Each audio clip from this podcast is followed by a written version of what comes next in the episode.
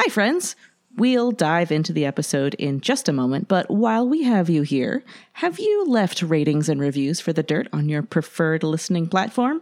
It would truly, truly mean so much to us if you did, and it's a way to support the show with just a few minutes of your time. So if you like the show, if you use the show in your classrooms, if you have questions for us about archaeology stuff or podcasting stuff or science communication stuff, let us know. We love to be a resource. Drop us a line at the dirt podcast at gmail.com. And finally, if you are enjoying the show and you want to support us in a more material way, you can by joining us at the Dirtbags Only premium membership subscription fell off. Um, you get a seven day free trial and immediate access to that premium content of uh, listen to it all, time it, tell us how long it takes. Yeah, maybe it's weeks. How, we haven't. and after that, you're supporting the work that we do for just five dollars a month. So come hang out in the Dirtbags Only Lounge, which is an RSS feed, by pointing your browser to https colon slash slash the hyphen dirt hyphen podcast dot captivate dot fm slash support. I'm gonna turn that into is, a ringtone. Which is gonna be every time you get a WhatsApp, it's that. Uh-huh. It w- uh-huh. wouldn't be more annoying than some of the WhatsApp ringtones I heard. I'm at work. Uh, and this will also be in the show notes. So it'll be in the show notes so you don't have to, you know, go back you don't have to remember to listen the... to me reading that to you again. yeah. Like, I wonder how that's spelled. It's in the, it's in the show notes. It's fine. We're putting it in the show notes. Okay. Let's get on with it.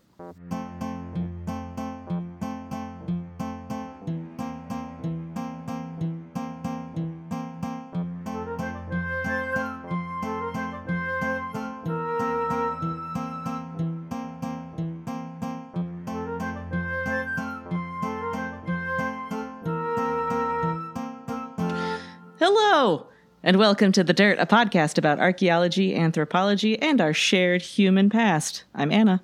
And I'm Amber. And I'm a human, and I want to understand myself. Well, Teach me about humans. I don't know if I can help you with that, but I can I can help you think about human evolution. Yeah? Um yeah. Like like uh, how we grow and change and heal. So, from a strictly biological anthropology perspective, individuals do not evolve. Oh. Um, but like, I'm not also not your therapist, so. That's right. Yeah. I had to reschedule uh, with her. Segue. Yeah. Why did I have to because, set her? Oh, because you're far, far away. I'm so far away. I'm so far away, yeah. and I'm so sweepy. Um, okay. Yeah, well, I am. Amber is traveling for work, and so we are. Well, I, I'm, I'm working with what we have for work, just yeah. very far away. So I'm in Saudi Arabia. So greetings from hello hazy, hazy Saudi. Oh my goodness! One of my colleagues showed up today, and I mean she looks gorgeous every day, but she's wearing like 20 layers, and she's wearing like this like like chunky turtleneck and she has uh-huh. this like even her like purse was cold and it was like this like like sort of like flocati. Did she have it in a sweater? No, it was like this like flocati like wool sort of uh-huh. like the the real the the real shaggy wool kind of thing. Uh-huh, sure. Uh, and she shows up and she's like, "Oh, it's it's really wintry out there today." And I'm like, "Girl, it's 65." And yeah. like it's like 27 here and, and there's snow and so she she's coming like she's coming to the states like for this oh. delegation we're planning. And oh, she's like, gonna be chilly. And so she told me she's like oh it's so cold. And i was like let me show you my dog. And it's like calypso calypso's wearing her little pin sweatshirt like out in the snow. So i'm missing the snow day. Mm. and I it's asked, turning into a slush day so yeah right. but oh because it's day there. So it's night here. It's mm-hmm. real hazy. Um mm-hmm yeah, so I'm I'm doing a training on um, digital technologies in heritage site interpretation. So I mean, I'm not doing it. Neat. I'm just sitting there being like, "Marhaban, uh, Ana, Ismi, Amber." Uh, as, um, but it's it's really it's really really cool. Our trainer is uh, he's super rad and he's like so talented, and um, they're learning about so these are folks that work like in the heritage sector and they're learning about incorporating uh, kind of emergent and like sort of augmentative technologies in Yeah. sort of moving through like um, like sites and spaces and helping helping research, helping sort of public outreach and education. And so we got to do um, so our our uh, speaker is our facilitator is Tunisian, and so he's he's got some stuff around like Carthage, and so there was a VR where you put on the Oculus and you like a, a Phoenician guy is like hello, and like I'm a sea person, yeah, and, well, and like he like and he you gives you a tour. person. He he gives you a tour of a boat, and then he shows you an Ah, elephant. cool. And and This is like the much cooler VR versions of all the like Dorling Kindersley CD-ROM games I played as a kid Oh in like wow! middle school. I didn't know those existed, but I was a big fan of those books. But there was that, and then there's like an augmented reality thing where you can kind of drop a, well, it was a fort, like a, fort into Hmm. the room, and then they're like, yeah, so like really cool stuff. And so these folks are like That's- learning that's learning to play with it. So they're having a great time. Um, I'm having a great time. I'm so tired. My tummy. But I'm Let so me tell you a excited. Uh, Yeah, I'm so excited to be here, and I hope I sound okay. I'll be home soon, and Yeah. then I will sleep for a week. yeah, sleep for a week and then record into your microphone again instead of Yeah. your iPhone. Um, but I think I think it's going to be okay. Listeners, put those emails away. It's fine. Okay. So, what I have for you all today is based on a presentation that I gave a couple weeks ago to the fine folks at the Arapahoe County Library in Colorado. So, um, I had an hour, and the title of the talk was Where Do Humans Come From? So, it was an extremely whirlwind tour of human evolution.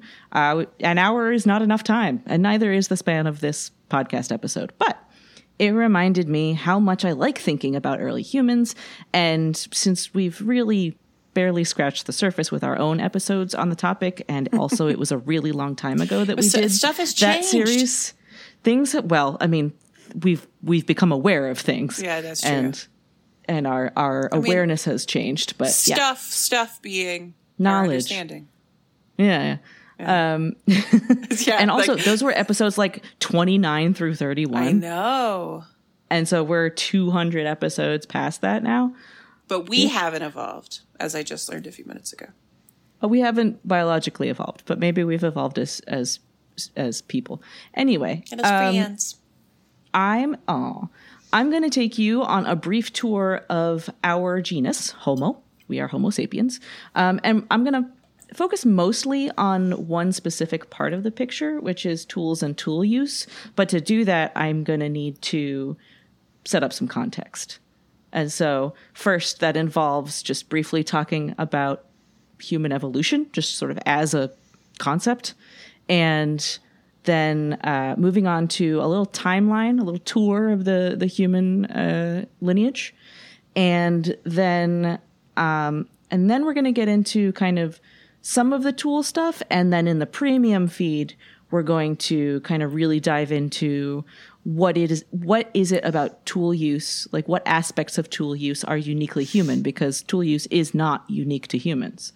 Um, there are plenty of animals that use tools. So why are we so special? Yeah, well pay you know we will we will get there in that premium feed. So if you want I think that's the level of engagement you're going to get from me. I just real, I fully Yeah? processed that what I said was, yeah. Great. Okay. Sorry. That's okay. Uh, no, you are you are here to be told a story Yeah. and to read some quotes. So so let's get to it. First of all, human evolution. The the first thing that I want to start with is that in general, and that includes for for our species, uh, evolution is not linear. It's inevitable that we look back on the human lineage and kind of see it as a progression through time. And a lot of people, I think, mi- uh, misunderstand that as a progression towards us. So it's really important to understand that in human evolution, Homo sapiens is not an endpoint. Any fossil species and any sort of living human is simply a snapshot of the evolutionary process at that time and place for that species. Um, and so the sort of stereotypical cartoon of the the march of progress or the, the you know the the classic chimp silhouette to slightly upright silhouette to you know man Slou- walking. Slouchy Neanderthal. Yeah, that's that's extremely misleading, and and it's based on ideas that are hundreds of years old. So um, Hundreds? that's one. Like actually hundreds? Well, uh, the sort of idea of linear evolution came about in the 1800s, and it is now the 2000s. Um, 150, 150, 200. Uh, and and then um yeah and i guess that this is i i mean i've thought about this before that it's not linear before. I've thought about that before and like i know that. But um but i i hadn't really thought until now about that it's such a the- like to to think of it that way to think of it as linear or sort of working towards a goal is to sort of give this like collection of emerging and dropping out traits and stuff as like mm-hmm. having that being like a conspiracy like just like that it has No, like, no, that, no, it, no, that no. it has no that it has like agency that there's sort Yeah, of like there a- is no there's agency a in evolution. like oh we're we're getting there like we're you know we're, almost human. yeah you know Yeah. like yeah like as if like our genetic material is like engaging in design thinking or something Yeah, Like, as if there's a, a- committee somewhere that's like, oh, Yeah. not that. it took a it took a, Yeah. a like management course and it's Yeah, so like- yeah, evolution happens in response. So evolution is driven by two things: random genetic mutation and response, adaptive responses to environmental pressures. And it's whatever generations of a species within those generations, whatever individuals are best suited to their environment, those are the ones that tend to survive and pass on whatever genes they have. And sometimes when random mutations pop up, it turns out that the traits associated with those genes are more helpful. And so those traits start popping up more and more. And then, you know, gradually you see a, a, a species adapt until it is a different species. is is the adaptive is is the adaptation Mm. Is it is adaptation different from random traits working out better like working out well enough for the for the those those that Not genetic really. material to continue on or to, The adaptation is the sort of the increase in frequency of those genes within a species. So if there is a small number of individuals who develops, uh, who just because of a genetic mutation um, has some aspect of it, like maybe they have extra thick fur. Right, maybe it's an animal with. I'm I'm not talking about humans anymore here, but maybe it's an animal with extra thick fur, and then it turns out that there's a climate shift towards colder conditions. In general, as long as those cold conditions persist, what you would expect to see is more and more individuals as the generations continue uh, and offspring get born. You'd, you'd want you'd expect to see a higher percentage of individuals with that heavier coat because the individuals that are surviving longer to pass on their genes are the ones better suited to those cold conditions. I am simplifying this Yeah, in a way I- that I guess, is- like, what is I don't perhaps too is- flattened. But yeah, I guess like what I what I'm trying to understand here is all of that initially emerges randomly. And whether or not it sticks around in a population is determined Is- by how many Is the successful adaptive? how much successful mating there is. so yeah. it's like random at scale. Like that's sort of like Yeah. Mm-hmm. it. Okay, the the random things being selected for, and then yeah, I, It is But that, that is- sigh is like a genuine sigh of like me trying to understand. And then there's No, just a lot of stuff that comes along for the ride. Like Yeah. you- so like, what you've so- just shifted now from talking about on a genetic scale to talking about on the external like phenotypic scale, which is like the actual traits that are expressed um, because of those genes. yeah. So right, like so like the ones that have so this this creature this this Mm-hmm. this mammal that we're thinking of um, that has that some of them have thicker fur. Mm-hmm. And then um, there's a, a you know some kind of change in, in climate, and they Mm-hmm. they they survive more readily. Mm-hmm. That's an adaptation. that's an adaptation but then so that's an adaptation but evolution also will reflect if the same the, the same gene that that dictates um, thicker fur also Mm-hmm. creates blue eyes. Mm-hmm. That that's just something that comes along with it. Just or, a ride along, and it happens to. It doesn't negatively or positively affect the individuals. So it just is a thing that happens, and so is sort of a neutral ride along in terms of how it expresses physically in in the animal or are are you organism. are we going to talk about any things in humans that are just ride-alongs, or can you Not can you- specifically here.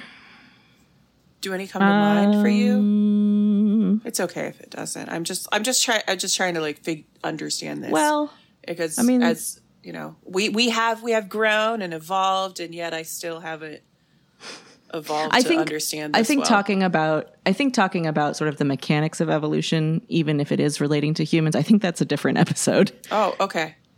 I think Okay. that's like a much more in depth uh, look at evolution, like as as a process and sort of breaking it down, as you said, at different scales.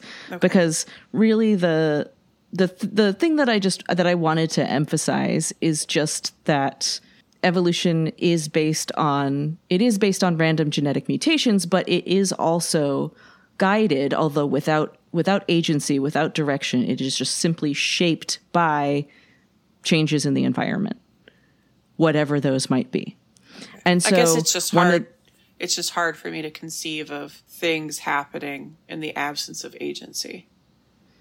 Yeah, well, that's. I mean, that is how evolution You know- works outside Yeah, of well, like, you're- you're like, deliberate breeding. Um, but- I but can't. same- I can't. That's like No, I, but- nothing I can do like, about it. Yeah, I think that that is. Yeah, I think this is just. I'm I'm coming up against like a logical fallacy or like like, a bias, like a like some kind of like Uh, yeah, like a little gap in my my uh, understanding. Yeah. Okay. Well, now that we've done the first the first line of the script, yeah, continue. right. Uh, Sorry, twenty I'm minutes just in, trying to. It's okay.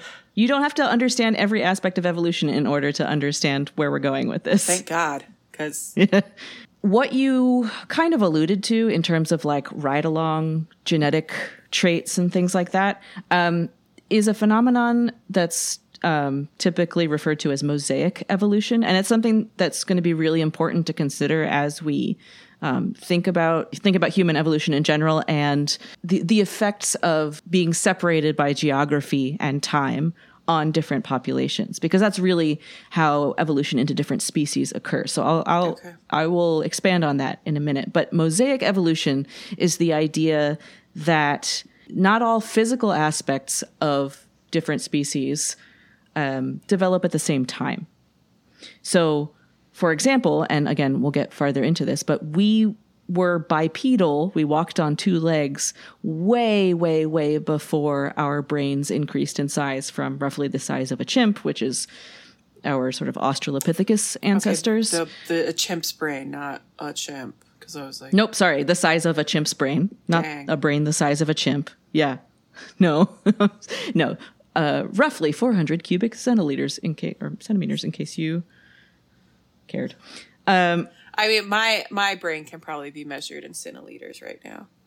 is it mush? Soupy, yeah.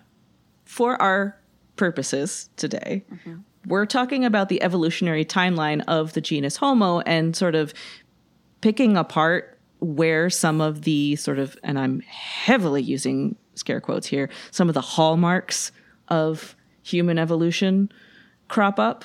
Um, and then kind of talking about in this in the second premium part of the episode, um, I'm going to talk about sort of uh, why some of those are kind of uh, incorrect to think about that way. But um, yeah, set them up and knock them down. But so mosaic evolution is just the idea that not everything evolves as as a set as a unit like some aspects of an organism when you think when you look back in in the evolutionary history of a species some some bits crop up at different times. Some things are related to each other. Some things aren't. So the idea of a mosaic meaning these all these different little tiny bits adding up to the bigger picture um, is going to be important in thinking about how for example homo erectus spread out all over the world and then the populations that were most separated by time and space were most likely to kind of adapt and evolve apart from one another and gradually become different species. Here is the the rough timeline of of uh, human evolution. Although, while I said we were going to stick to the genus Homo, we kind of have to look back into the the preceding genus Australopithecus, um, just just to sort of see where see where it's coming from. So, Uh, around. So one What? genus gave way to another genus, or So how does? so one oh, I'm so one sorry. big yeah. I'm really sorry. No, no, it's okay. But It's I okay. don't think I've I've put that together before. I think I yeah. thought. so wait, they're hominin. hominin. So the taxonomic divisions are kingdom, phylum, class, order, family, genus, species, with Yeah. lots of like subcategories in there that don't matter for our purposes. But um, the farther apart a set, you know, the farther apart a pair of organisms is, the farther like the greater the category, the larger the category that they're like they they are related farther back along Yeah, that yeah. kingdom phylum class. Yeah. So Australopiths are they are they are our direct ancestors. However, they are far enough separated from us in time that they are classified as a different species because of like the sort of amount of physical difference between Okay, so it's not and they're far enough back. It's it's not. It's- so so like the- crocodiles, like have a like they they their same genus goes back further because they Yeah, haven't yeah, done as much evolving. Yeah, but Or yeah, but we are different No, enough. but I'm just like that. That it's yeah, they haven't they haven't needed to change really, except they got smaller. right, right, right. But like, is there a? Is that just a? Is that just a decision that someone makes? Like this is too Yes, different. that's the thing. Like that's the thing. Okay, it's not all like of a- these you categories to- are You have to like clear. It's like oh, they are. Once you get fifteen percent different, no, you're no, no. a There's new not like a species, and once you get genetic sixty, blood you're a new- quantum. No. Right. Okay. Yeah. Like that's No, these Okay. categories, and that is one of the big sticking points in like it. It just makes paleoanthropology that much more complicated. Is um, there's a lot of disagreement, and there are a lot of instances where a species has been described and sort of agreed upon that, like, yep, this is a new species, but there are like three individuals from which the like we have fossil remains of three individuals the end and so that that would be trying to like trying to categorize and describe our species just using three people in the world picked at random yeah. like to to try and describe the entire um and like one of them's a toddler. variation yeah yeah like just trying to describe all the variation within Yeah. homo sapiens using just a teensy tiny sample size so that is a problem all of these categories are um, are applied to the fossil record. And in general there are conventions that are agreed upon before like um in order to assign a new genus or species right? Like there are conventions that are the framework for that but there are just lots of disagreements because that's how we are.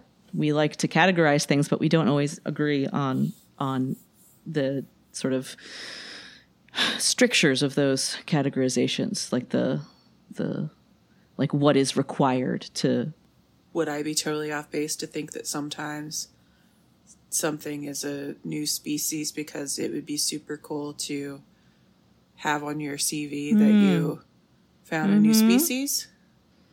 no comment But but like okay. but yes because these No are comment, these yes. are subjective like these are sort of like individual researchers um it's not completely of- subjective but it is but it I, can, I- it, yeah that's why i stopped saying that sentence because it's not subjective but it, it, it does have it can have implicit bias because these are sort of because of the the lore of People. publica- yeah because Like- because people are messy pe- Yeah. people are messy and there's like we got to get tenure you know kind of thing so Hmm. um but okay.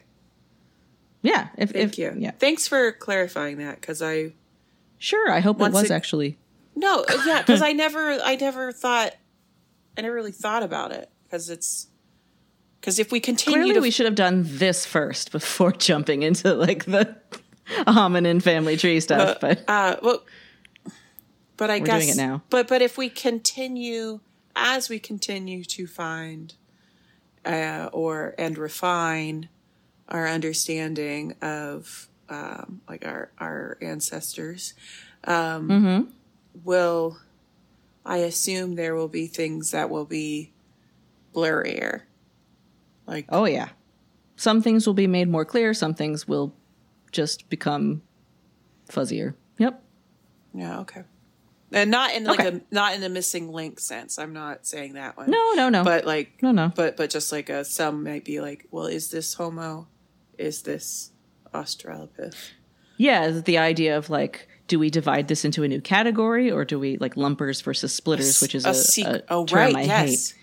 Yeah. So like, are these grouped in with with this species? Is this an entirely new species? The skull looks different, but is that within the normal human or uh, within the normal uh, standard deviation of whatever this species Yeah. looks like? Like, just uh, one day we'll have a, a secret third genus that's not how that works.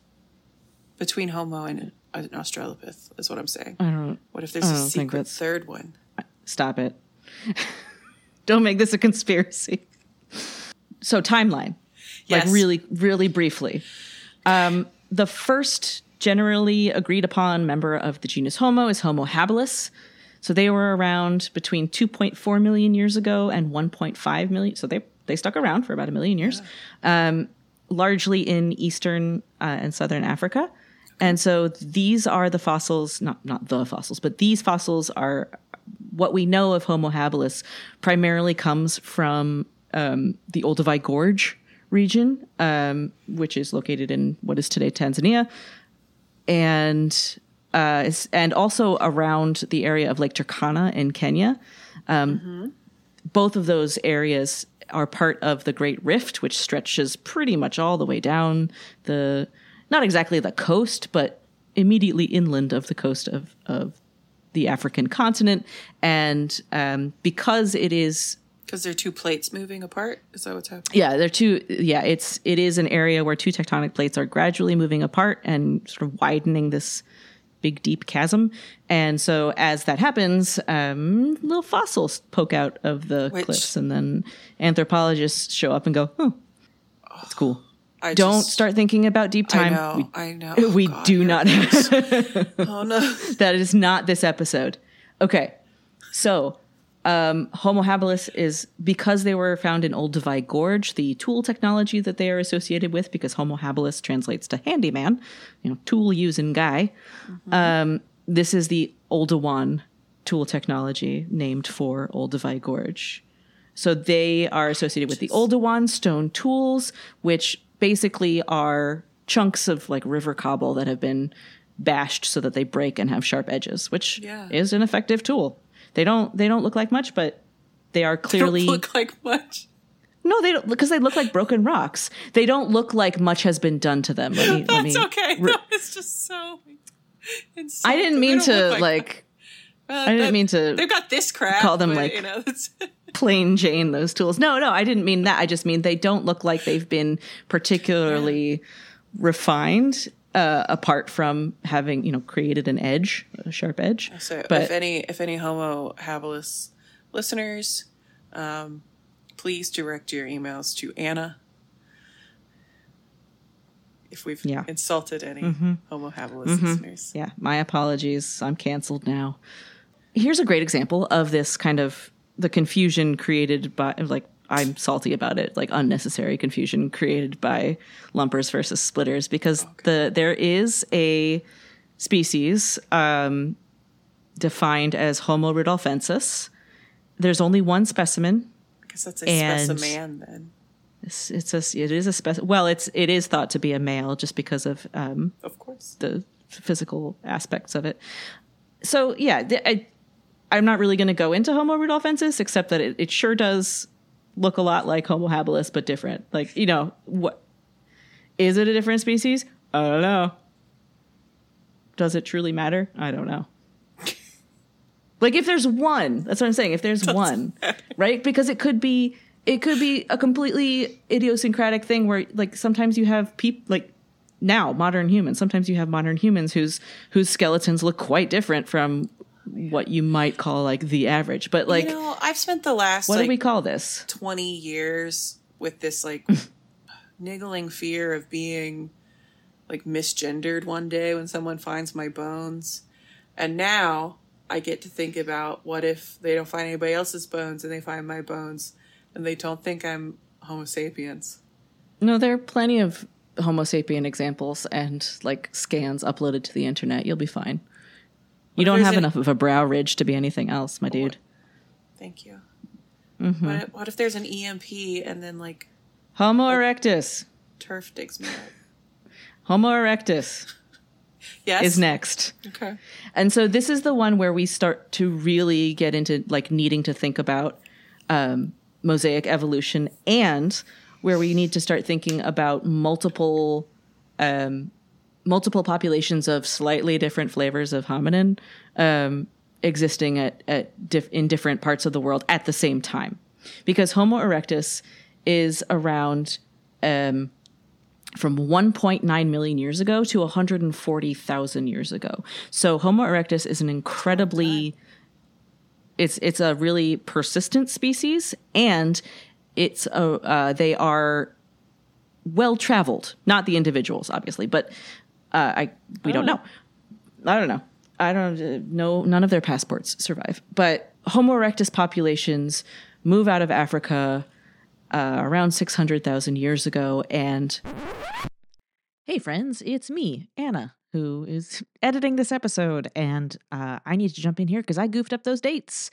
Um, Homo erectus populations started leaving Africa around 1.9 million years ago, which explains the degree of variation that we see within the species because they had a long time to spread out and get into different parts of the world and be uh, isolated from one, one another without sharing their genes and developing different adaptations according to those environments.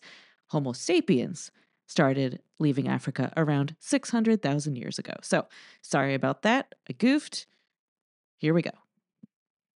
And I'm not using this word in a in a in a way that means anything other than occupying, but they start colonizing different parts of the world. And so this is as, you know, as far as you know, up into up into Europe, up towards uh, Western Asia, up into Asia, South Asia. Um, so Homo erectus is the ancestral hominin species that evolves gradually, depending on where these populations end up, into Homo floresiensis in the Philippines, Homo luzonensis, also a But not hobbits. small. No, they're not. No, the, they're you will if you Google, They're people. they are people. Um, Hobbits they just people. are.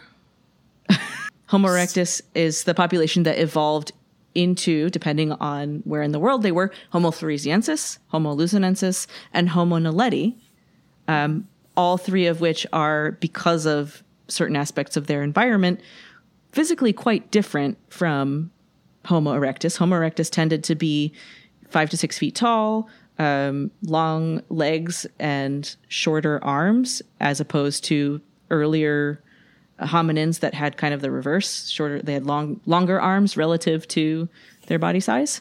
Um, no, not like a gibbon. I see you doing the gibbon arms. It's not that, but um, Homo floresiensis, Homo luzonensis, and Homo naledi were both were all three very sort of uh, petite species um, for various reasons. All of them having to do with evolution. Hey, uh, and so we we don't really have time to get into the specifics, but in general, their ancestors were Homo erectus, but their environmental sort of the niche that that population ended up in was so specific in its pressures that they evolved to have like e- extremely different physical uh, properties to to Homo erectus. How um, long did that take? It's different across those three populations, but um, m- like up to a million years. And just Yeah. like with like the um, different like so just like with new genus, there isn't Mm-hmm. like criteria that you have to like Right. It's you- just there's no like okay the same thing for for a species it's because you talk So- about like the sort of there's like the I think um, you're kind are of the- coming at it backwards. in that you are thinking of like there's criteria set up and then uh, fossil evidence is found and then you match it against those criteria. But actually, it's when a fossil is found, it is then an an issue of like looking comparatively at all other existing yeah well that's examples but that's and so then assigning it's the so species is the same thing as genus where it's not like a if it's 60% different yeah it's that- not like that's that what no. i'm saying so it's the same Yeah. the same principle of looking at Mm-hmm. all exist and then and then um like kind of correlating traits and mm-hmm. and Yeah, and in instances where the fossils are too old for DNA extraction, it has to do with Okay. like the, the what's called morphology. So like the, the Morphology, shapes of yeah the, the the shapes of the various bones and how they how they compare to one another. But if there is DNA evidence available, then it's it is also based on that. Um, and Homo erectus was the immediate ancestor of the last common ancestor of us and Neanderthals. So here's what was happening Homo erectus begins in Africa. The species, the population is first in Africa. Around 600,000 years ago, population starts spreading out all over the place. And as that happens, they are adapting to their new environments over generations, right? And so as these populations get spread farther and farther apart, like think about the differences in environmental pressures in in, in islands in Indonesia versus Western Europe, yeah right? It's they are extremely different environments, and so over time, over many, many, many generations and thousands of years, you get these hominin populations that have a common ancestor. Not, you know, in the grand scheme of things, not that long ago, but who look quite different from from one another. And so this is where we have to start thinking about different populations doing different things at the same time, right? So at the same time that Homo erectus is gradually uh, populations of Homo erectus are evolving in Africa, you've got the common ancestor of humans and Homo sapiens evolving in in sort of the the Lev- Levant and um, and Europe, and there is some disagreement about that last common ancestor. So initially, um, so for, for the past several decades, um, a species called Homo heidelbergensis was thought to be the last common ancestor of Homo sapiens and Neanderthals. So basically, sort of like our grandparent in species terms. Like if guess they would be our- Neanderthals, our opa because it's from heidelberg yeah, yeah, um, yes, it was. i got you You did. um, yes, the it's called Homo heidelbergensis because the first like type specimen, the one that is used to recognize all the other ones, uh, was found in Heidelberg, Germany. But they were around most of Europe and sort of East, uh, Western Asia. So Homo heidelbergensis um, was thought for a long time to be the last common ancestor of Homo sapiens and Neanderthals, but that's contested now um, based on um, DNA evidence and based on again like morphology and stuff. And so the the problem is um, there's not a lot of evidence for who else it might be. Um, Oh. There is, yeah. So so like a, "You'll Amber, I'd like you to. Well, no, it's not like that. It's just that there's a, a dearth of specimens, but the specimens that do exist suggest that maybe there's some missing information. Um, so go ahead and, and read that quote if you would, please. Okay, so I'm quoting from the uh, website of the Natural History Museum of London, which I've been to. I took a selfie at with with a with the Neanderthal one million years ago, um, before either of us existed. Quote: Truly. Current evidence from both fossils and DNA suggests that Neanderthal and modern human lineages separated at least 500,000 years ago. Some genetic calibrations place their divergence at about 650,000 years ago. Both dating issues and fossil anatomy mean that scientists are currently uncertain whether the last common ancestor of Neanderthals and modern humans was Homo heidelbergensis, Homo antecessor, or another species.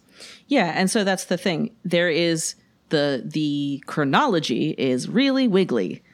And so without more information to kind of further refine that chronology um, and to further like um, contextualize what genetic evidence we do have, um, there's a lot of there's a lot of question marks. And so you mentioned Homo antecessor or antecessor.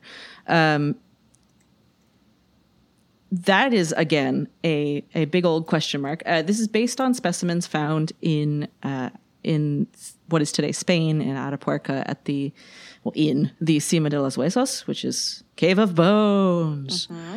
Um, and so it, this is definitely a variety of of human genus Homo um, in Europe, and so there's one really well preserved fossil, and it's just a face bone, the the upper jaw maxilla.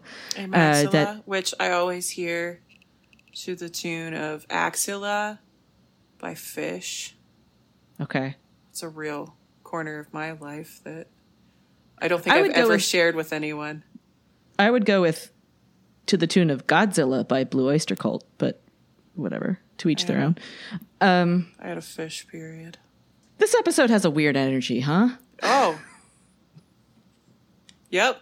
The vibes are the vibes are a little silly. Okay, so whatever the the actual common ancestor was, eventually we get to Neanderthals. Um, and they were so this is one of those things where there is I'm kind sorry, of real quick. Uh, Homo antecessor is like i- is it a common ancestor? is- but don't necessarily the last one. there's no agreement. There's oh, not there's, uh, there's uh, whether it's an it, it is indeed Oh, well, an ancestor at so- all. That's my that's the question. Not like okay.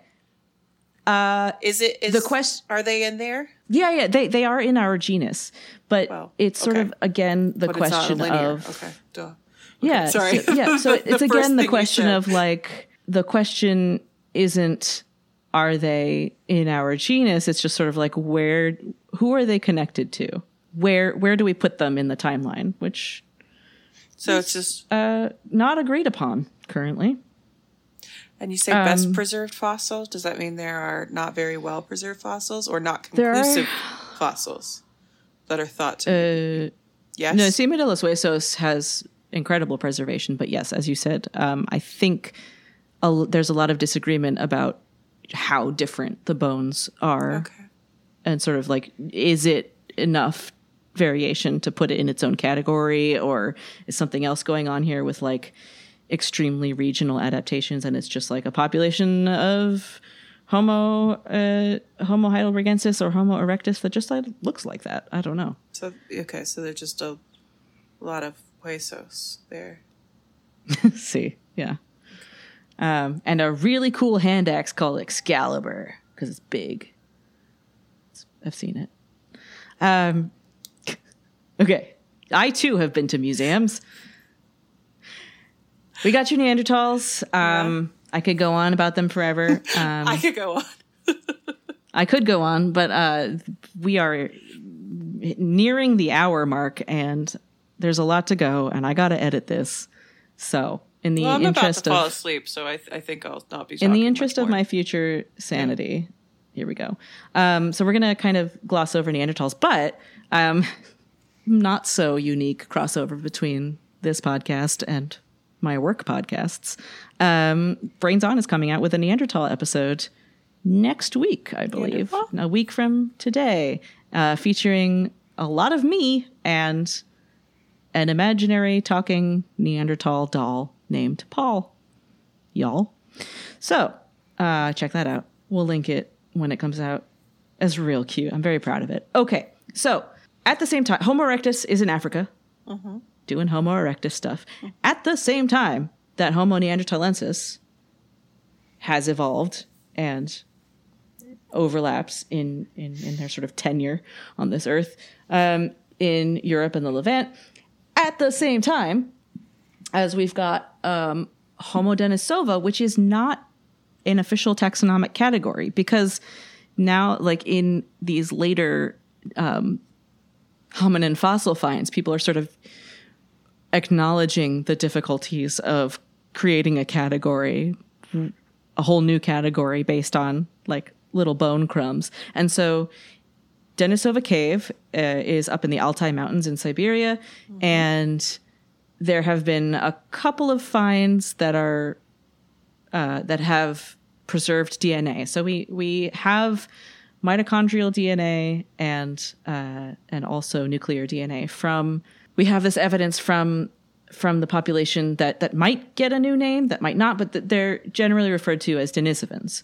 Um, from Denisova Cave. So the first ID of this group was made in 2010 based on mitochondrial DNA. So that's that's the the mom lineage one, um, extracted from just like the little teeny end of the pinky bone um, of a young woman, and so from DNA, I mean, pretty much everything we know about Denisovans comes from DNA, apart from like they had pinkies. And the young, the we say young woman because of I could say young female. In, in the, would... No, no, I'm not. I'm not. No, um, it's it's.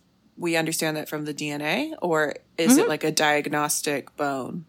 No, no, no, no. Okay, no. Okay. There's not a. a it's like bone a, crumbs, right? It's not. Yeah, no. Truly, it's like this. Okay. Like this bone would have been the size of, um, small, like a small bean.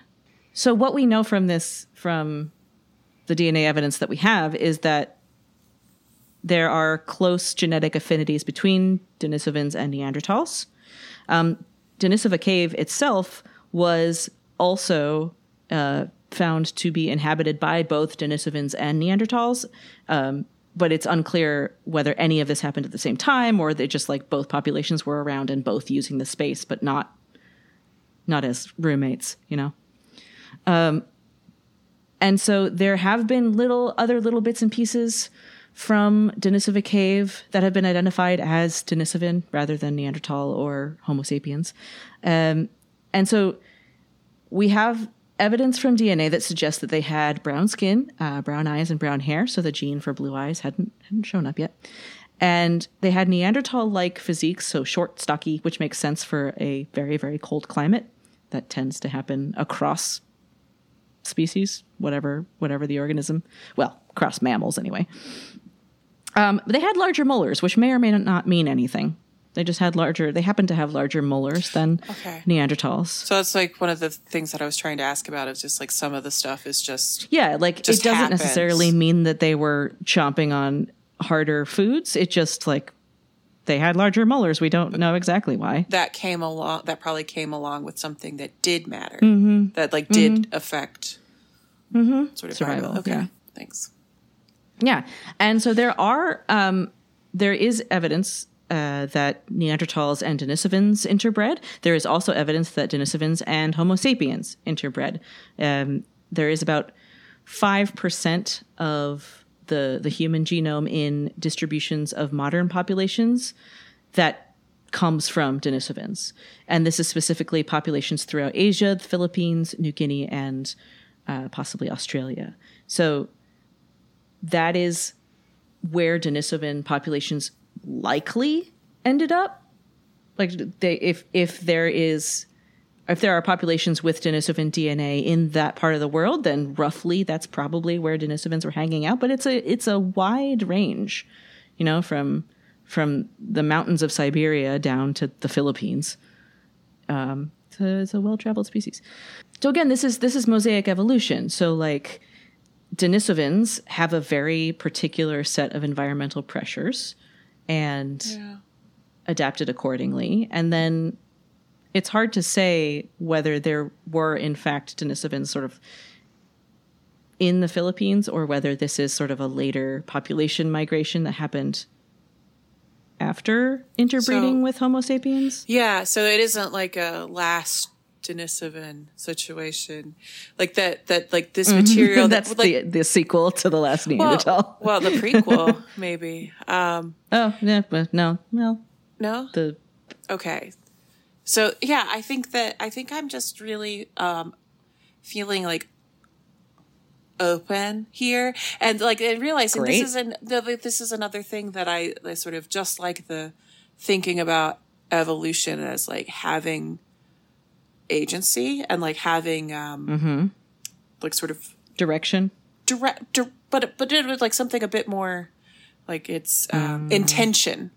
It's hard for me as as a a person socialized as I have been to not think about it as an Yeah. intentional act. No, and just and like here, it's hard to think I imagine about. a lot of our listeners are having the same uh, yeah, it's hard to think about experience. the sort of evolution to um, to think of like I am Denisovan, my child is not.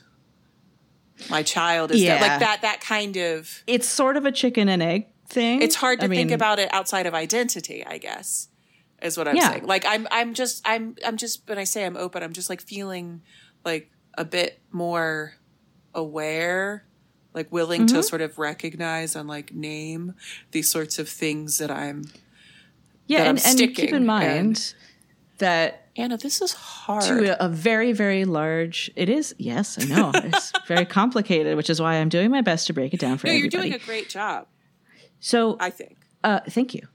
Uh, well, we'll see. We'll see what kinds of uh, emails No, and reviews no, we no, no, this, but I think that So back to thinking about um, mosaic evolution uh, to sort of like segue to our discussion of tools and um, thinking about again like what do we ascribe to humans and and what does that actually mean if anything right? Um, all of these categorizations are retroactive right? It says nothing about how these individuals thought of themselves. It says nothing about interactions between these groups apart from uh, it, it is a more or less biological categorization except that strictly speaking the biological definition of a species is a group that cannot outside of that species cannot create viable offspring cannot cannot mate and create uh, viable offspring that can then continue to have babies et cetera et cetera um, so in recognizing that there is Neanderthal DNA and Denisovan DNA in certain parts of the Homo sapiens population, that suggests that biologically speaking, they were not distinct enough to be different species. But we put them in these different categories because of how different their habitat was, because of how different they physically looked from one another. And so the the issue then becomes like thinking about these species designations as just sort of a way to a way for everybody to understand what we're talking about when we talk about uh, these these different species. Like you have to call it something. yeah. We have to call we have to in order to be able to think about these populations, we have to be able to point to them and have some sort of categorization to say like I'm talking about this group of people right now. So I got to call them something. And those categorizations are again retroactive, but also not arbitrary, but but they can shift. is They're not set in stone. is species sort of like the atomic unit of of organisms? No, okay. So, okay, so like a genus and then you like you break it down into species. Mm-hmm. Oh yes, I Is see. I that see what you is mean. that yes. sort of the atomic that's what I mean. Like is that it's so not and is it can break down Oh. into like subspecies and yeah so like i said when so i maybe when i there ex- would be there maybe there is there should be like a different it is- so it there are these these subcategories and kind of ways of wiggling around that biological species definition. Um, but again it's like things that people don't agree on. It's like are neanderthals a subspecies of human? Are we all just human? Should we call them homo sapiens neanderthalensis? And we're homo sapiens sapiens? Yeah, Right, I've so- seen that. Yeah, I've Yep. And that's that's like some people think that that they are simply another kind of human. I'm inclined to to agree. Like the, a, a human population that that kind of look different, but in terms of behavior and in terms of physiology, not enough, not different enough. Um, Is but- that does anybody uh, does things like outmoded conceptions of race Oh yeah. factor into this? Uh huh. Yeah, because the first Neanderthal specimen was. And I say uh, outmoded con- conceptions of race. Like that's sort of like that. Well, you know, like yeah, like well, you know, like so yeah, this a lot of this uh, taxonomy, especially for the the types of hominin that we have known about for a while, um, suffer from having been discovered uh, in the 1800s when um, when sort of eugenics and race science was still really a a thought of as a scientific framework and a way to understand human populations. And so it's just like a feedback loop. yeah, it was. I mean, Like it was it, just did sort it of feed like into these ideas? Like finding yeah, these- definitely.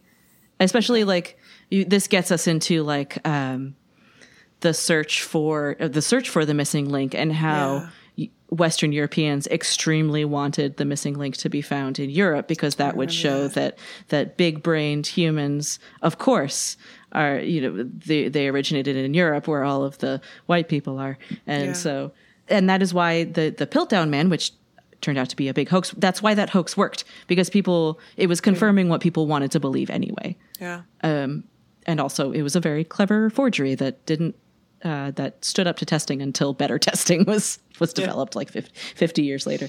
Um, okay, so in order to kind of transition into talking about tools, I do I want to bring back the idea of mosaic evolution um, that some you know different parts of physiology, behavior, um, just sort of like cognitive abilities, all of that, those are not dependent on each other necessarily. They're bits and pieces that change over time. Sometimes they change in a way that is correlated. So, like, sometimes there are direct links between uh, different.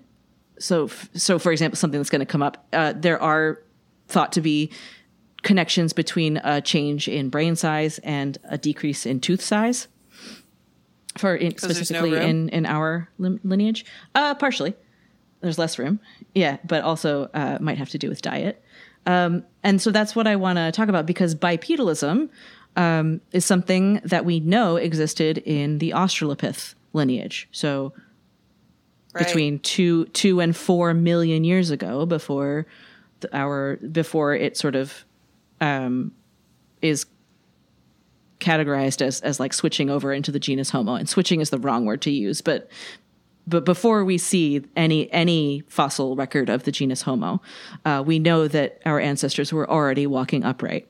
We not only have fossils that show that that demonstrate that, but we also have footprints. We have Australopith footprints preserved in volcanic ash at Laetoli, which show a foot that looks like human feet and not like chimp feet.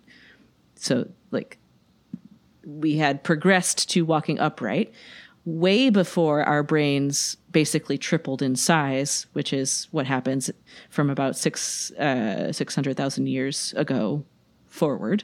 Um, and so the thought is, so it, when you are walking on two legs instead of four, you have your hands free to do things, and that is something that not only allows you know you can carry a carry a baby, you can gather and hold the things that you are are gathering, you can create tools, you can create um, containers. You don't have to just like hold your stuff in your hands. You can find a way to consolidate things and bring them with you. Um, so, as that pertains to human evolution, it's thought that having hands free to make tools led to the availability of a higher quality diet because um, in general, if you are eating an herbivorous diet, just like lots of leaves and tubers and things, uh, you got to eat a lot of that stuff and you have to like really chew it and process it in order to get the calories and nutrients that you need to survive. So for a small, you know, th- three and a half foot tall, small brained Australopith, maybe that's enough. But if you have access to tools and you are traveling in groups, then maybe sometimes you can see that a hyena has made a fresh kill and you can chase the hyena off if you have enough numbers. And you can use your Oldowan stone tools to chop some of that meat off.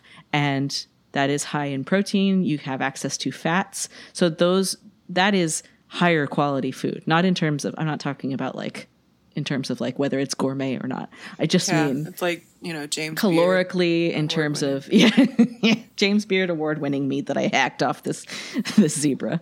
Um, and of course stars, the raw hyenas cuisine. are hyenas are laughing because your Oldowan tools not much. They don't they don't look like much. they don't look like much. Uh, Alda one star. Um, eh, that joke wasn't much.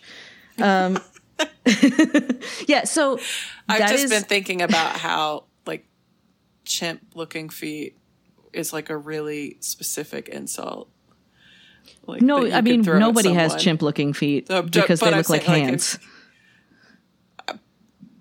Just say it, like if you said like Chimps have opposable a- toes, and sometimes what I'm a jealous. descriptive if so like somebody with like long Look at those chimp-looking feet. I know, right? Like what a burn. well, we at the dirt don't necessarily Don't do that. don't advise being cruel to other people based on how Or their feet look or chimps. Everybody be nice to each other. Also, because chimps could like tear you apart.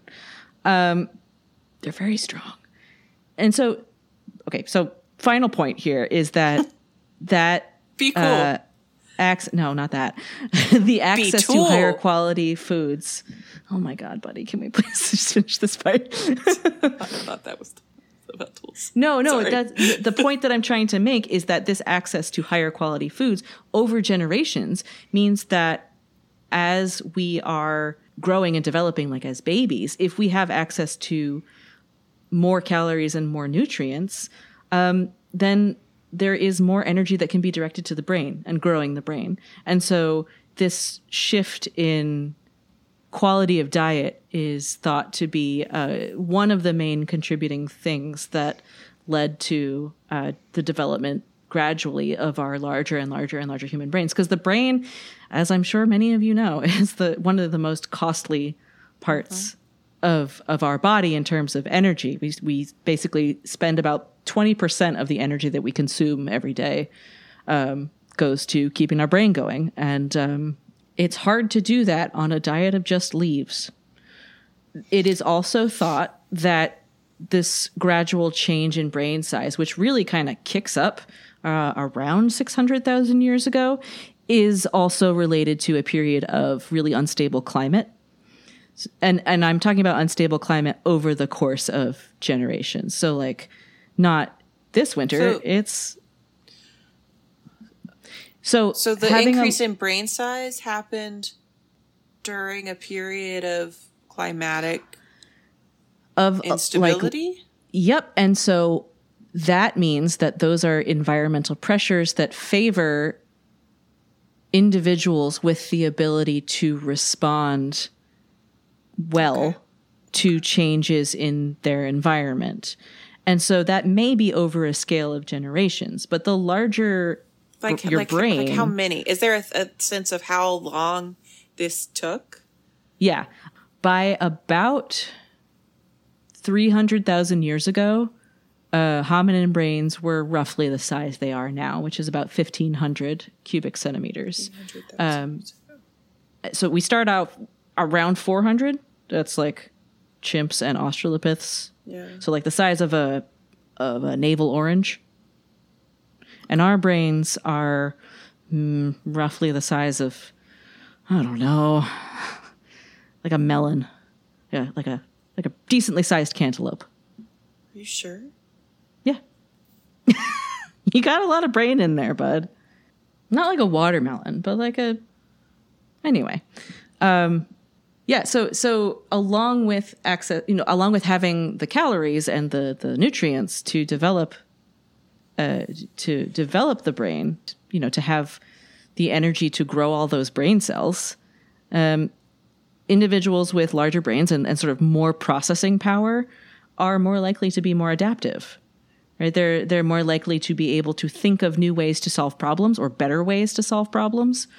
They are able to think about um, how to best acquire the things that they need food shelter um, and so in general that's an example of environmental pressures being a force that without agency it just happens this way that selects for some individuals in a population and not others. And so that's where we're going to leave this main feed episode because with those big brains, uh, we learned how to we learned how to make tools, but but that's not something that specifically makes us human. So with that with that kind of teaser and cliffhanger, I'm going to end this part and maybe maybe Amber you go to sleep. But brain size, like within the human population, doesn't mean anything, right? Like, no, you can't. No, no. Your brain size and just making like, sure that- shape and wrinkles in no way determines how intelligent an individual is. And we're gonna we're gonna talk more about that in the next segment. Yeah, Okay. it has to do with like the density of neurons more than anything, like how connected your synapses are. Like to think of a density of neurons being the collective noun. density of articles about neurons. So this has been kind of a a, a loosey goosey kind of um, exploration of of the context for talking about humans and tools. So hopefully this this leaves you with a good you Amber and you the listener leaves you with a good foundation to catch the next part, which will be released on the premium feed. So if you want access to that, again, uh, you get a seven day free trial if you sign up at the dirt podcast.captivate.fm. We'll, at the link- link, we'll link, link it. in show notes. Not going to say the whole thing. Link in the show notes. Uh, the Dirtbags only membership tier. And, it's the only uh, one. You can support the show. And, uh, well, it's a single tier. so one step. Uh, and then you're supporting the stuff we do, and it's just five bucks a month. So come on down. Join us. Come hang. Uh, it's fun out here. And I think I'm just like upset. at me. There's so much to there's so much to think about here. There is so much to think about, but like not right now and not all at once. I think you probably need to go rest your big brain. Like Go I'm rest those. crying. You knew we were talking about human evolution. It's a really big topic. Thank you, everyone, for listening. I hope you enjoyed you. this. Hope you uh, come join us at the Dirtbags Only Lounge and uh, catch part two. Because honestly, I think that's the most interesting part. Oh God. Here we go. All right. Goodbye, well, everybody. We love Good you. Good night. Good night.